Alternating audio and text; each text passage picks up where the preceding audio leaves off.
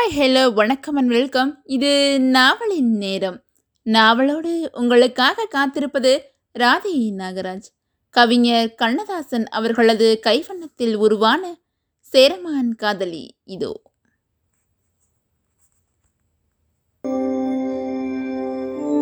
ஆழ்வார் ஆழ்வாரான படலம்.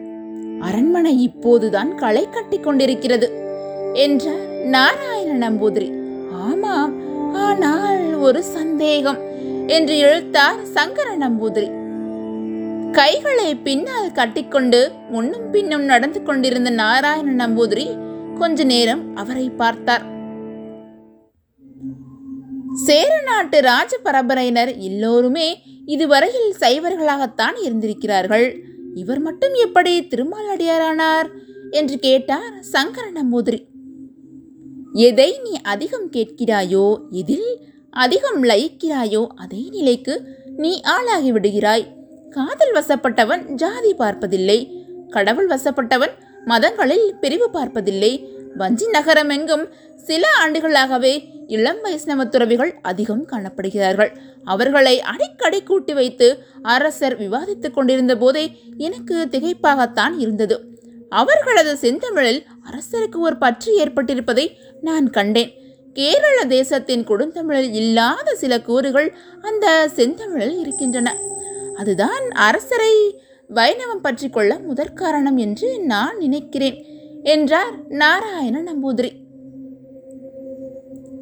இந்த வைஷ்ணவர்கள் விவாத மண்டபத்திலிருந்து விதான மண்டபம் வரைக்கும் நிறைந்து காணப்படுகிறார்கள். நமது நம்பூதிரிகள் சபையில் இது பற்றி பேச வேண்டும் என்று கூட நான் நினைத்தேன். ஒரு தடவை ஒரு வைஷ்ணவியை நான் வெளியே போக சொன்னபோது அவள் பேசிய பேச்சு எனக்கு கோபத்தை உண்டாக்கிவிட்டது. உங்களிடம் சொல்லி பரிகாரம் தேடிக்கொள்ளலாம் என்றுதான் பேசாமல் இருந்துவிட்டேன் என்றார் சங்கர நம்பூதிரி. இது பற்றி இனி யாரோடும் பேச வேண்டாம். அரசாங்க விஷயங்களில் தகராறு வந்தால்தான் நம்பூதிரிகள் தலை சபை தலையிட முடியும். அது மத விஷயம். இது பற்றி மன்னருக்கு சில கருத்துக்கள் தான் தெரிவிக்க முடியுமே தவிர எதையும் நிரந்தரப்படுத்த முடியாது. வைஷ்ணவம் நமக்கு புதியதல்ல வெறுக்கத்தக்கதும் அல்ல. இந்த சேர தேசத்தில் இரண்டுக்கும் இடம் இருக்கிறது. என்ன நடக்கிறது என்பதை நாம் கவனிக்கலாமே தவிர வேறொன்றும் செய்வதற்கில்லை என்றார் நாராயண நம்பூதிரி. சங்கர நம்பூதிரி விடை பெற்றுக் கொண்டார். நாராயண நம்பூதிரி சுவரில் இருந்த பலகையை ஒதுக்கி உள்ளே இருந்த சில ஏடுகளை எடுத்து பார்த்தார். கோயிலுக்கு நிபந்தங்கள் விடப்பட்டதற்கான சாசனங்கள் அவை. நல்ல வேளையாக புதிய ஏடுகள் ஒன்றுமில்லை.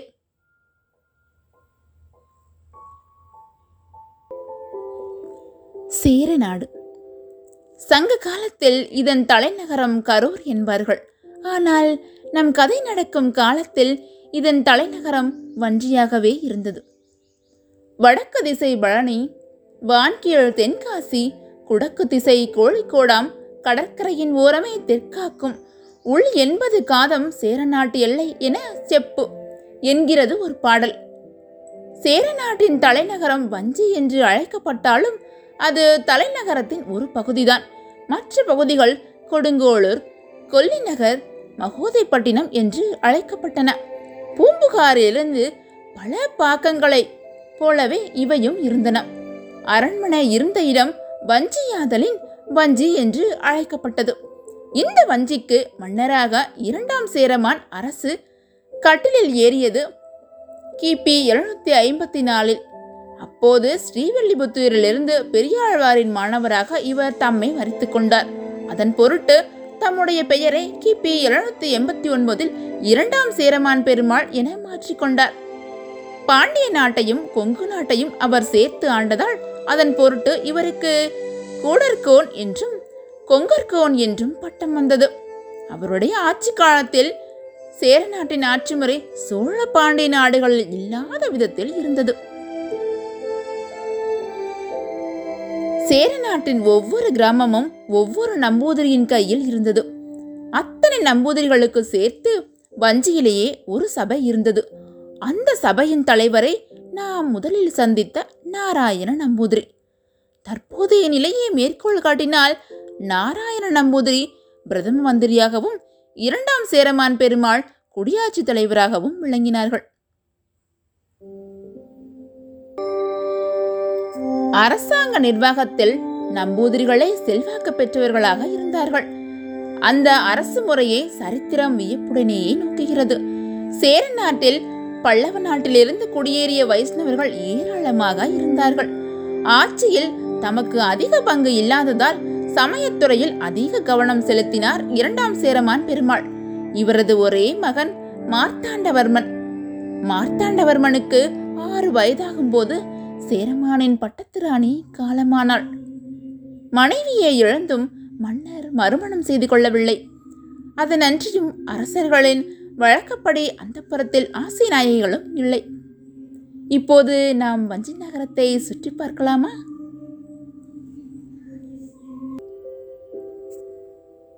பச்சை பசேல் என்று மலைகள். அவற்றின் முடிவில் தவழ்ந்தாடும் வெண்மேகங்கள்.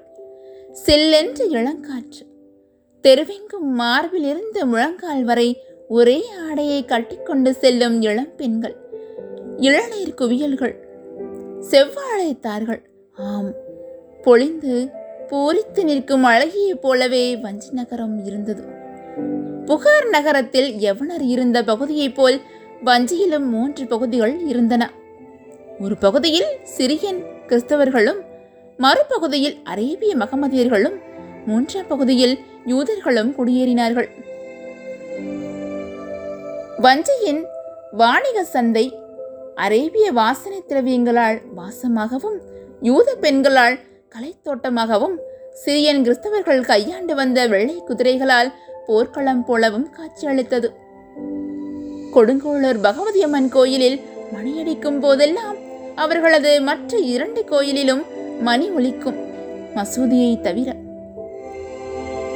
மூளைக்கு மூளை தென்னங்கீற்று வேயப்பட்ட பந்தலில் இளம் வைஷ்ணவ பெண்கள் உட்கார்ந்து கொண்டு திருமால் மீது பக்தி பாடல்கள் பாடுவார்கள்.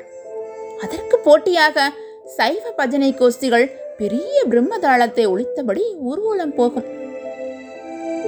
அதோ தெரிவதுதான் வஞ்சியின் அரண்மனை. இப்போதோ கட்டப்பட்ட அந்த அரண்மனை முதலாம் சேரமான் பெருமாள் காலத்தில் புதிக்க புதுப்பிக்கப்பட்டது.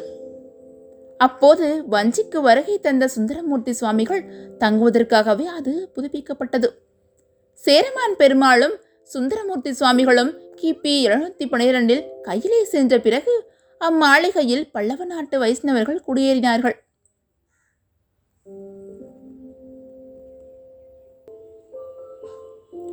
இரண்டாம் சேரமான் பெருமாள் பட்டத்துக்கு வந்ததும் அம்மாளிகை விரிவுபடுத்தப்பட்டது. பளபளக்கும் சலவை கற்கள் அரண்மனைக்கு ஒளி பட்டத்து ராணி நீராடுவதற்கென்றே கட்டப்பட்ட மண்டபம். யூத பெண்களால் அலங்கரிக்கப்பட்டது. மற்ற அரண்மனைகளைப் போல் அல்லாமல் வஞ்சி மாளிகையில் படை வீரர்கள் பின்பக்கத்திலேயே தங்கினார்கள். வாசலில் நமோ நாராயணா என்று குரல் கேட்டார். அரசரை கேளாமலேயே வாசல் காப்போன் வாயிலை திறக்கலாம். கோயிலில் இருப்பது போலவே அங்கேயும் ஒரு மடப்பள்ளி உண்டு. அள்ளும் பகலும் அடிசில் சமைக்கும் பணியாட்கள் உண்டு. வஞ்சியை விட்டு வெளிக்கிராமங்களுக்கு வைஷ்ணவ துறவிகள் செல்லும் போது அரண்மனையில் இருந்து சேர நாட்டு லட்சியனான வில் பொறித்த செப்பு தகடு ஒன்று கொடுப்பார்கள். அந்த செப்பு தகட்டை எந்த கோயிலில் காட்டினாலும் மூன்று வேளை உணவும் தங்குவதற்கு இடமும் உண்டு. சோழ நாட்டிலிருந்து அரிசியும் பாண்டிய நாட்டிலிருந்து பிற தானியங்களும் ஏற்றி வரும் வண்டிக்காரர்களுக்கென பெரிய தொழுவம் ஒன்றும் உடன் சேர்ந்த மண்டபம் ஒன்றும் கட்டப்பட்டிருந்தன. அந்த அரண்மனையை விட அழகான கட்டடம் ஒன்றை நீங்கள் காண வேண்டும். அதுதான் நம்பூதிரிகள் சபை கட்டடம். கிட்டத்தட்ட அதுவும் அரசர் இருக்கையாகவே திகழ்ந்தது. அதிலே சாந்தி முகத்தாரே என்று ஒன்று உண்டு. குறிப்பிட்ட சில ஜாதி பெண்கள் திருமணமானதும் முதல் இரவை அந்த அறையிலேயே ஒரு நம்பூதிரியோடு கழிக்க வேண்டும் என்ற ஒரு சம்பிரதாயமும் இருந்தது. இருப்பினும் நாராயண நம்பூதிரி மட்டும் நைஸ்தீக பிரம்மச்சாரியாகவே இருந்தார். நமது கதையை ஆரம்பிக்கும் ஆண்டு கிபி எழுநூத்தி தொண்ணூத்தி ஆறு இரண்டாம் சேரமான் பெருமாள் அப்போது பட்டத்துக்கு வந்து நாற்பத்தி இரண்டு ஆண்டுகள் முடிந்திருந்தன. அவர் பெருமாள் பட்டம் பெற்று ஏழு ஆண்டுகள் ஆகியிருந்தன.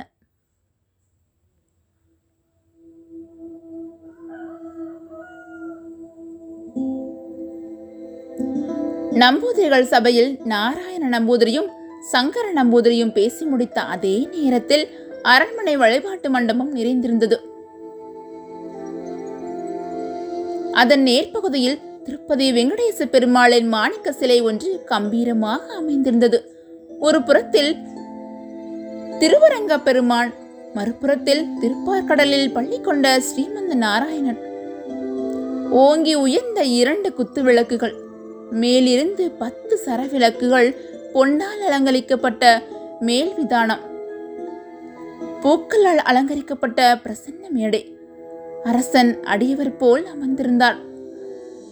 அவன் குரல் கம்பீரமாக எழுந்தது.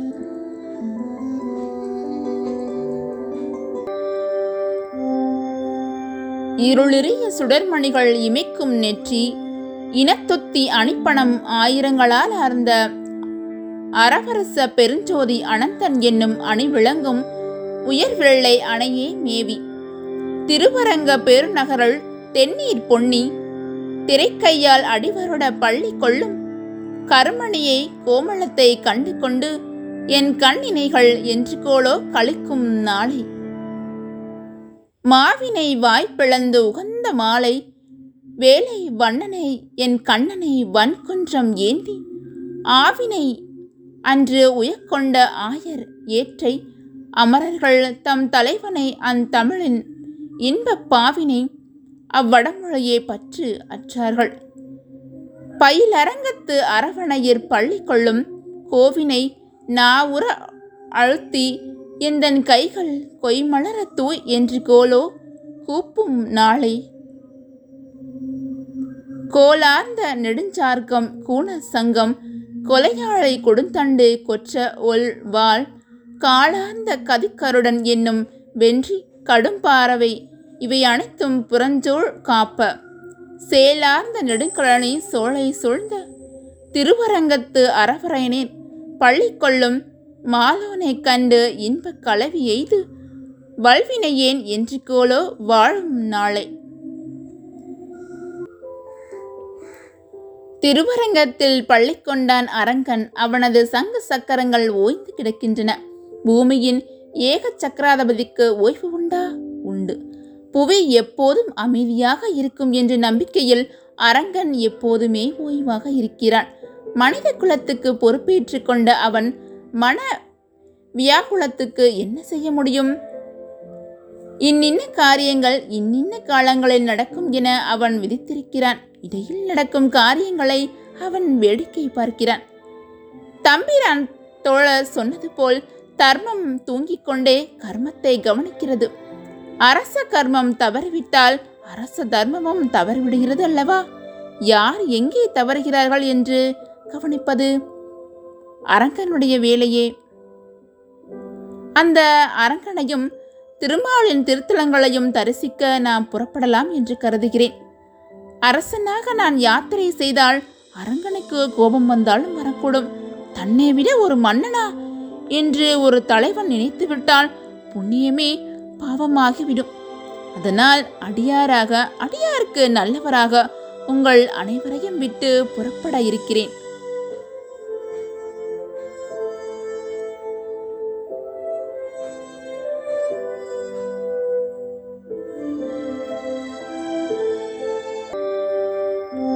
சேரமான் பெருமாள் இதை சொன்னாரோ இல்லையோ? கூட்டத்தில் ஒவ்வொரு மூலையின் இருந்தும் விம்மல் சப்தம் கேட்டது. அந்த விம்மலுக்கிடையே என்று ஒருவன் உரத்த குரலில் அழகும் ஒளியும் கேட்டது. அரசே நீங்களா இந்த முடிவுக்கு வந்திருக்கிறீர்கள்? சேரமான் பெருமாள் கம்பீரமாக திரும்பி பார்த்தார். அங்கே பாஸ்கர ரவிமர்வன் கை கட்டியபடி அழுது கொண்டிருந்தான். பாஸ்கர ரவிவர்மனா அழுகிறான்? அவன் பிறரை அழ வைத்து பழகியவனை தவிர தான் அழுது பழகிய நல்லவே பிரிவு அவனை சுடுகிறதா அல்லது கடைசியாக ஒருமுறை அழுது விடை கொடுக்கிறானா? பாஸ்கர ரவிவர்மன் இரண்டாம் சேரமான் பெருமாளின் மைத்துனர் மகன் மறைந்த பட்டத்திராணி செரோட்டி தேவியின் தமையன் மகன் அத்தை பட்டத்திராணி மாமன். மன்னன் என்ற முறையில் அரசாங்கத்தில் அவன் பெற்றுக்கொண்ட சலுகைகள் அதிகம். அவையெல்லாம் மன்னர் மனத்தில் அவனை பற்றிய ஒரு தவறான எண்ணத்தை உண்டாக்கியிருந்தன. அவன் அழுததை பார்த்ததும் அமைதியாக சேரமான் சொன்னார் பாஸ்கரா உன் துயரம் எனக்கு புரிகிறது.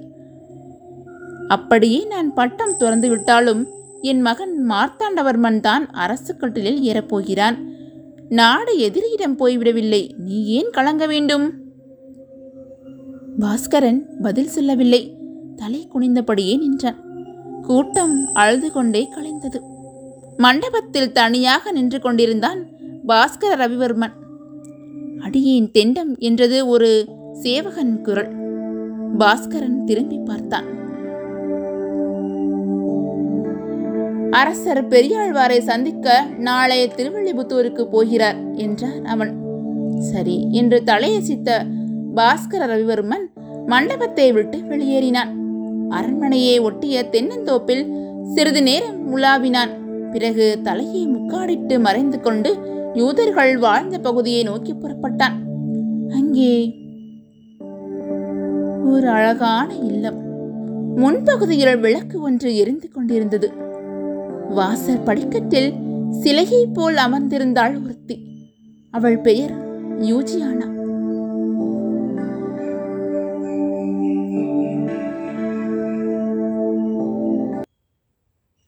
யார் அந்த யூஜியானா? தொடர்ந்து தவறாமல் கேளுங்கள். இது நாவலின் நேரம். நன்றி வணக்கம்.